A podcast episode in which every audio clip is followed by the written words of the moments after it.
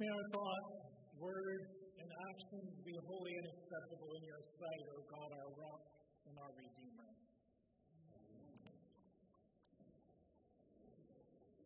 Today is the feast of Christ the King. It's a joyful Sunday. It's the last Sunday after Pentecost. And next Sunday, we're going to begin a new year together, a new liturgical year, with the first Sunday of Advent. We celebrate this day. We proclaim Christ is King. We came in jubilantly singing, crowning with many crowns, with Sally playing on the trumpet, and we will depart proclaiming exuberantly, lifting our voices, singing, Alleluia, sing to Jesus, He's the scepter, He's the throne. We have our finest white on today.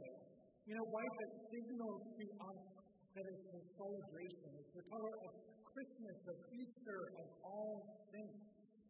I mean, this is really something to celebrate, something exciting. Christ is King, and His reign endures forever. And how we long for that reign when everything seems upside down in our world, when we are politically polarized as a nation, when civil discourse is not to be found, when people lose everything because of medical debt, when children go to bed hungry in our land of plenty, how can we not crave something different? How can we not long for Christ's reign where the first will be last and the last will be first, where the poor and the hungry and those who weep are blessed? I pray that we long for that kingdom deeply, for that holy reign where every tear will be dried wiped away, and we will exist in and through the love of God. It's a day of triumph as we remember that it's not the powers of this world that have authority over us, but that Christ is our King. And so all that is good and hopeful and joyful, but then we get to today's gospel reading. It's not what you would expect for a celebration for a king, not this, not Jesus up on a cross suffering, not surrounded by two common criminals. Instead of triumph, we find humiliation. Instead of joy, we find pain. Instead of power, weakness. Instead of glory, we find humility.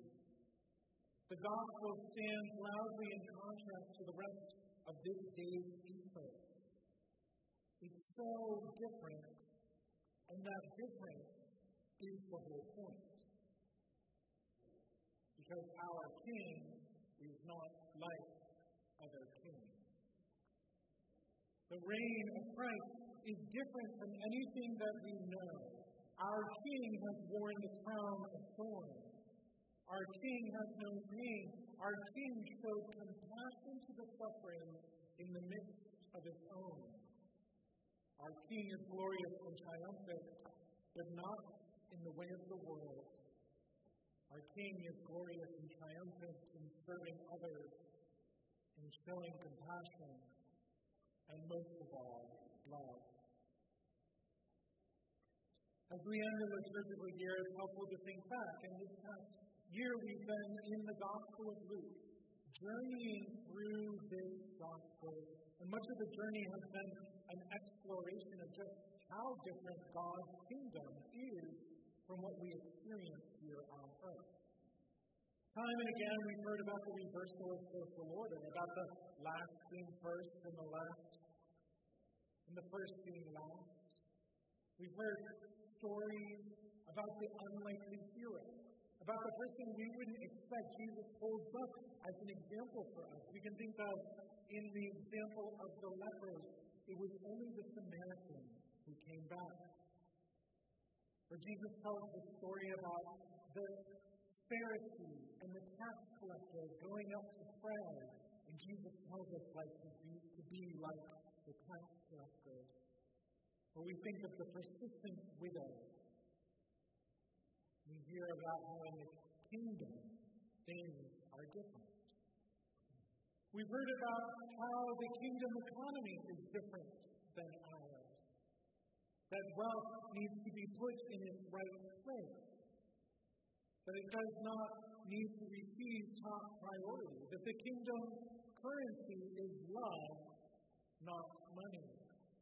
We can think back to Zacchaeus, the rich man who, encountering Jesus, promised to give away half of all that he owned. We have learned that faith the size of a mustard seed is enough. That entrance into the kingdom isn't reserved for whom we would think is most deserving or somehow special, but it is open to all. You can think about the stories we read where Jesus shares his meals with sinners.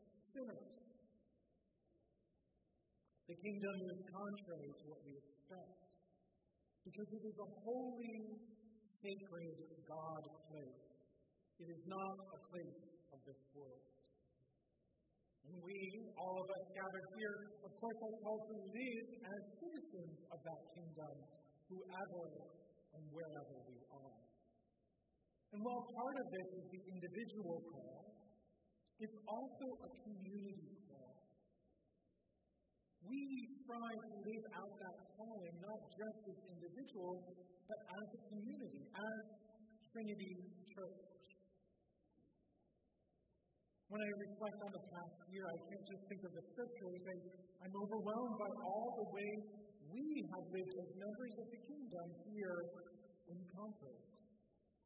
We have prayed together, fostering our relationship with God and with each other through Sunday worship, gathering around this table week after week, through noonday prayer on Wednesdays, through healing prayer on Thursdays, for special services like when we gathered in the evening to bless our animals, or last holiday season when we got together to bring the things that were broken and we were mourning in the business of the holiday season. We've celebrated our most sacred days. This past Easter was glorious. We've celebrated through brunches and picnics and coffee hours. We've celebrated through baptisms and confirmations together. On the other hand, we've also mourned. We have mourned so many people together as a community Two weeks ago on All Saints' Day, we listened to the prayers. We prayed for everyone who died in the past year, and it was a lot of people. I think of the vergers, the lectors, the LEMs, the choir members, the people who came together to put together beautiful flower arrangements, the people who hosted the receptions after the funerals. All the people that came together time and again so we as a community could mourn well and show love to those who are weeping. We've cared for those around us in need, putting God's love into action in so many different ways. I think of what our outreach committee has done. Did you know here today, outreach has given close to $45,000 this year? And they're not even done. They've given funds to Acton Community Supper and Food Pantry, Bedford Food Pantry, Episcopal Relief and Development, Habitat for Humanity, Marimundo Girls School, MANA, All Hands on Deck, Build a Bed, Concord Prison Outreach. Sorry, this list is long. Gaining Ground, Household Goods, the Teen Closet, and Massachusetts Coalition for the Homeless, Open Table, UTEP, St. Stephen's in Boston, and Creative Life foundation. And beyond what our outreach committee has done, this community gathered around Afghan evacuees, offering them housing and food and teaching them how to speak English, how to navigate this world that's so different from what they knew. We can also think of our parish care team that has formed this year and written countless notes and letters and checked up on people to see how they are doing. We, as Trinity Church, have proclaimed by word and example that we have a King who is not of this world in the way that we care for each other.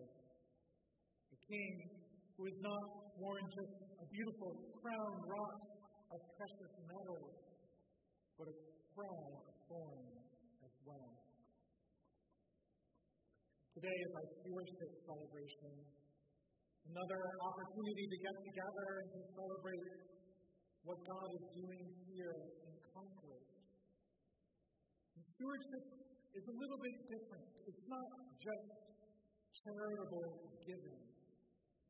Stewardship is a proclamation of our values. It's saying that we align ourselves with Christ's kingdom, with God's way of being, not the ways of this world. With our pledges, we are saying that we belong to a different economy. That what is important to us is different than what you might find in the rest of the world. One where money isn't just for making more money, but to help those in need. To create a place where everyone is welcome at the table, where everyone finds a home, a place where every need is cared for and offered up in prayer. Stewardship is so much more than just giving money.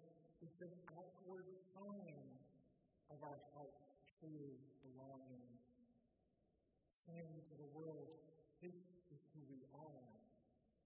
We are citizens of Christ's kingdom. My friends, we have so much to celebrate this morning, so much joy to find here. So much of who we are as Trinity Church deserves celebration, deserves to be held up. Not because somehow we're better than others, not because we in ourselves are worthy, but because we follow a king who proclaims a different world. And we're striving each and every day to be worthy citizens of